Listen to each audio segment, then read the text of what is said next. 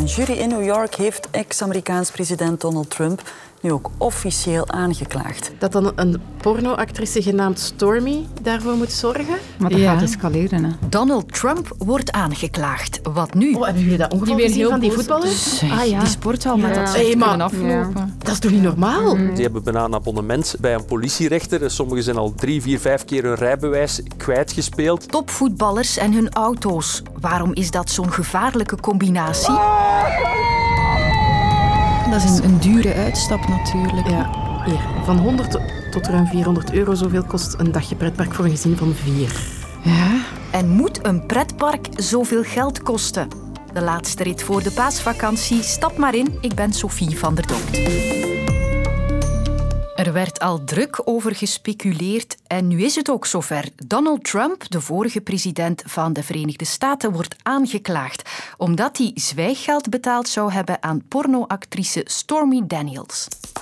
Former President Donald Trump has been indicted in connection with the hush money payment scheme. It's the first indictment ever of a former U.S. president. This is going to break down in some very complicated and unpredictable ways. Hoe zat die zaak met die pornoactrice ook alweer? Collega Els Ayels is een Amerika-freak en zij praat me even bij. Wel, het heeft allemaal te maken met de affaire Stormy Daniels. Dat is een pornoactrice die naar eigen zeggen een one-night stand had met Donald Trump lang geleden, in 2006. Iets wat Trump altijd heeft ontkend. En tien jaar later, in de aanloop naar de verkiezingen die Trump uiteindelijk zal winnen, duiken er een aantal vrouwen op met allerlei sappige verhalen over het seksleven van de presidentskandidaat. En ook Stormy Daniels vindt dat het moment is aangebroken om met haar avontuur naar buiten te komen. De advocaat van Trump die biedt haar 130.000 dollar aan als ze haar mond houdt. Zogezegd uit eigen zak en zonder dat Trump ervan weet. Maar later blijkt dat Trump wel degelijk op de hoogte was en het geld ook terugbetaalde. Het gerecht is er sindsdien van overtuigd dat Trump een strafbaar feit pleegde, omdat hij het zwijgeld aangaf als juridische onkosten. En mogelijk zijn ook de regels voor het financieren van een verkiezingscampagne overtreden, want het geld dat Trumps advocaat aan Stormy Daniels betaalde, kan gezien worden als een campagnebijdrage en daar staat een limiet op. Nooit eerder werd een oud-president aangeklaagd. Wat er nu gaat gebeuren met Donald Trump is dus ongezien en nog niet helemaal duidelijk. Ik ben Michiel Vos, ik ben journalist en woon sinds ruim 20 jaar in New York. En wel op het eiland Manhattan waar deze zaak zich afspeelt. Maar samen met Michiel Vos probeer ik toch even in de agenda te kijken. Stap 1. De komende dagen. Trump is nu aangeklaagd en de komende dagen zal hij formeel de telastenlegging te horen krijgen. Die wordt geopenbaard. Waarschijnlijk, maar dat weten we niet zeker, op dinsdag. In die telastenlegging staan misschien wel meer dan 30 specifieke klachten die tegen hem in stelling worden gebracht. Die dinsdag zal Trump in New York en niet in Florida naar het politiebureau moeten en vervolgens naar het justitiegebouw daarnaast om zijn vingerafdrukken af te geven, zijn mugshot te laten nemen, dat is de foto van hemzelf, en hem worden de Miranda rights voorgelezen. U weet wel, you have the right to remain silent, etc. Wat waarschijnlijk niet zal gebeuren is dat hij in handboeien en al zal worden geleid van het politiebureau naar het justitiegebouw. Dat noemen we de zogenaamde perp walk. Dat is bij dit soort overtredingen, witte boordencriminaliteit, waarschijnlijk niet nodig.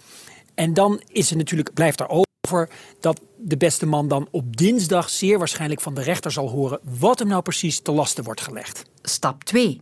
De voorverkiezingen. Donald Trump zit midden in de voorverkiezingen. Sterker nog, hij is eigenlijk de enige groot reeds aangekondigde kandidaat die meedoet aan die voorverkiezingen. Die kan die gewoon blijven voortzetten. Hij kan gewoon campagne blijven voeren. De zaak zal voorlopig nog wel op zich laten wachten. Er is nog helemaal geen zaak, er is ook nog geen jury. We hebben een jury nodig, gekozen uit mensen die in Manhattan wonen. Niet in New York, maar specifiek op het eiland Manhattan moet je wonen. Dat is allemaal nog niet aan de orde. Dus hij zal gewoon campagne blijven voeren en hij zal het waarschijnlijk ook gebruiken voor de campagne. Zie je wel, ik word door justitie achterna gezeten. Dit is een witch hunt. En stap 3. De presidentsverkiezingen. Uiteindelijk lopen in Amerika de voorverkiezingen over in de algemene verkiezingen. Zo rond de zomer van 2024, na de conventies. De vraag is allereerst of de beste man de voorverkiezing gaat winnen binnen de Republikeinse Partij. Als hij dat doet, dan kan hij ook met rechtszaak en al gewoon door blijven gaan tot aan november 2024, wanneer de uiteindelijke presidentsverkiezingen zijn. Hij zou zelfs volgens enkele bronnen gekozen kunnen worden. Of die president kan zijn en blijven nadat hij bijvoorbeeld, en dat is een heel groot als, hij gevangenisstraf heeft gekregen, dat is nog niet helemaal duidelijk. Maar laten we het voorlopig erop houden dat Trump de zaak zal gebruiken voor zijn achterban en tegen justitie. En dat links en een deel van rechts de zaak zal gebruiken tegen Trump. En zeggen: we kunnen toch niet met een veroordeelde of een aangeklaagde kandidaat de algemene verkiezingen in. Ja, ik heb het gelezen, maar ik heb dat filmpje nog niet Ja, gezien. daar is een filmpje van moet zien. Dat is echt zot. Wacht, hè. Kijk, kijk, kijk. Je ziet die blauwe cirkel. Kijk, kijk, kijk. kijk. Ja, die Kom. vliegt daar Wat komt nog eens? Komt. Kijk, kijk, kijk. Ah, maar hoe kan het dat hij zo omhoog gaat? Zot, hè? Daar zie je dat hij dus een rotonde gemist heeft en, en waarschijnlijk over die vangrail gevlogen is, zou het kunnen. Je moet maar eens hebben dat je kinderen daar in die sporthal juist... Waren er kinderen? Ja. En hoe is die daar zelf uitgekomen? Zwaar gewond staat er. Ik blijf het zot vinden. Ik heb het al drie keer gekeken vandaag. Je moet de beelden zien om het te geloven van het hallucinante ongeval van voetballer Sofian Kiyin van OHL. Hij rijdt duidelijk enorm snel, mist een rotonde, zijn auto wordt dan in de lucht gecatapulteerd en doorboort de muur van een sporthal in Flimal. Een gat meters boven de grond. Aan de andere kant van de zaal zijn op dat moment meisjes aan het basketten. Donc ça aurait pu être un carnage. À part lui, il n'y a par miracle aucun blessé. Niet voor het eerst komt de bedenkelijke reputatie van voetballers aan het stuur dan naar boven. Voetballer Raja Nainggolan is vanmiddag even opgepakt omdat hij zonder geldig rijbewijs reed.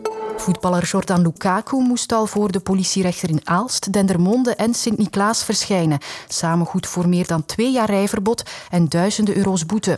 Speler Jonathan Lejar is vanmorgen ingereden op een tankstation. Hij reed onder invloed. Lejar beseft dat hij na twee ongevallen niet kan voortdoen alsof er niets gebeurd is. Je dois me reprendre en main, dois aller dans la bonne direction. Wat loopt er mis?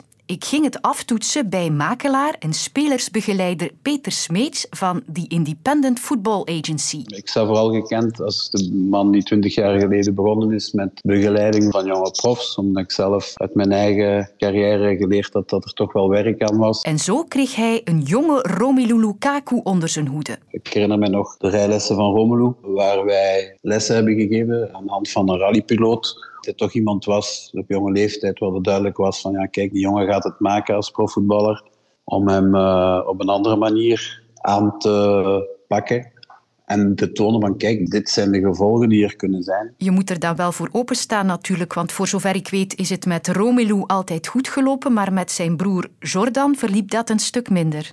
Alles begint bij de persoon. We kunnen daar uren over discussiëren. Ja, wie het schoentje past, trekt het zich aan.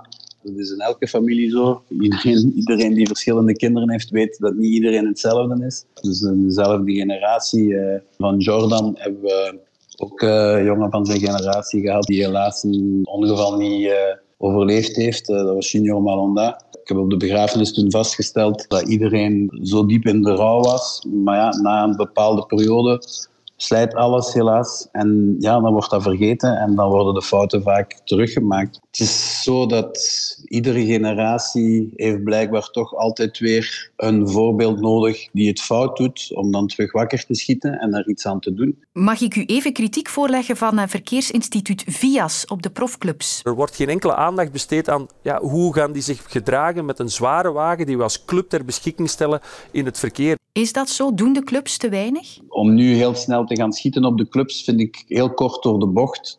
Ik kan alleen maar vaststellen, in 20 jaar is de voetbalwereld zo fel veranderd. Ik weet dat clubs daar veel meer mee bezig zijn met de begeleiding daar rond. Daar staan heel veel kleine lettertjes in een contract van wat ze mogen naar uh, alcoholgebruik toe, naar rijden. Maar ik blijf zeggen van, iedere persoon zelf is nog altijd verantwoordelijk voor zijn eigen daden. Uh, wat hier gebeurt is hallucinant, dat is duidelijk. Maar de controles kunnen zo scherp zijn zoals je wilt. Maar op het moment dat ze de parking afrijden op een club, is het de verantwoordelijkheid van de speler zelf.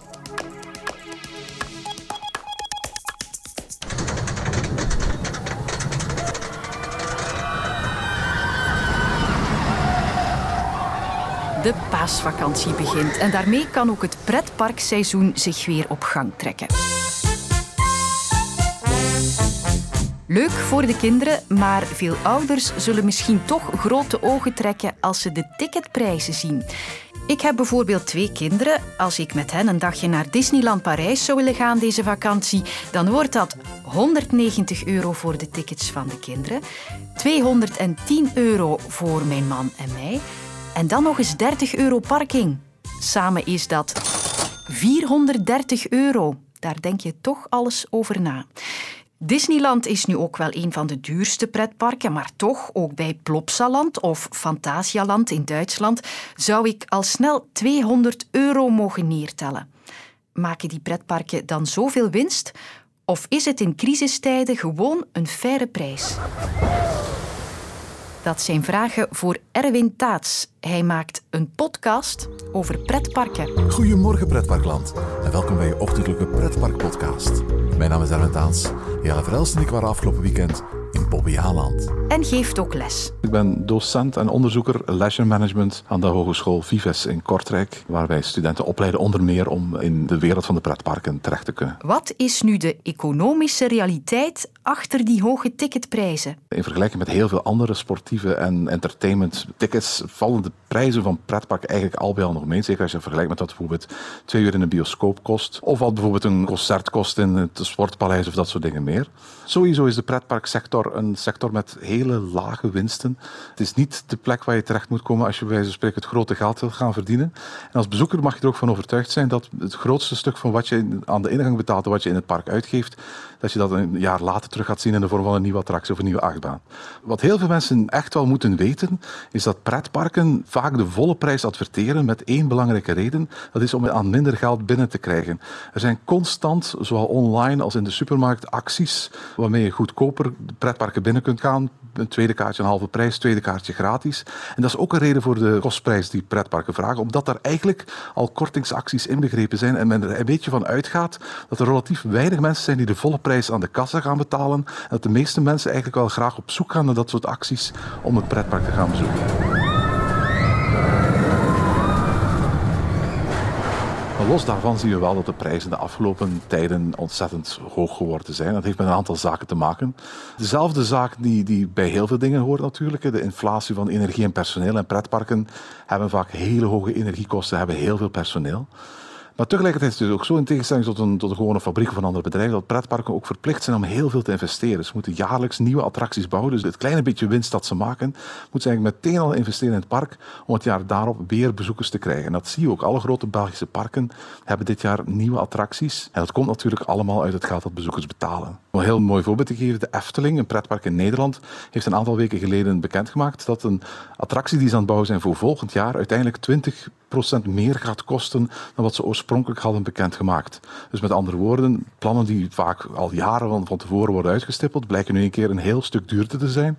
En het idee is natuurlijk van, ja, als in één keer een attractie van, van zeg maar iets, 35 miljoen in één keer naar 45 miljoen gaat qua kostprijs, dan ga je dat geld natuurlijk ergens vandaan moeten halen. Het is een extreem personeel-intensief bedrijf, een pretpark. Je merkt dat heel veel attracties hebben, uiteraard ook om veiligheidsredenen, heel veel personeelsleden nodig. Maar ook achter de schermen werken constant mensen aan die pretparkervaring, van, van ontwerpers van attracties tot mensen in de keukens, et cetera. En dat maakt natuurlijk een bijzonder kostenintensieve onderneming. Het is ook heel belangrijk om te weten dat pretparken vaak ook geen vaste ticketprijzen hebben. Ik bedoel, als je bijvoorbeeld kijkt naar Bobbejaanland, uh, wil je morgen naar Bobbejaanland en koop je kaartje via de website, kost je 38 euro. Maar wil je bijvoorbeeld volgende week donderdag naar Bobbejaanland, dan kost dat kaartje in één keer datzelfde kaartje voor evenveel uur Bobbejaanland, maar 25 euro. Met andere woorden, parken proberen ook met hun prijzen ervoor te zorgen dat mensen minder op drukke dagen gaan en op de rustige dagen volop gaan. Dus als je je agenda een beetje kunt vrijroosteren, dan kun je wat dat betreft vaak hele goede deals doen. En voilà, nog een gratis tip. Zo vlak voor de paasvakantie bij het kwartier gaan we er ook even van profiteren. We zijn er twee weken niet, maar daarna weer trouw op post. Tot dan. Weet jij wie het eerste domme blondje was? Of waarom we boer roepen? Ontdek het in de podcast Snelle Geschiedenis met Sophie Lemeyre. Nu in de app van VRT Max.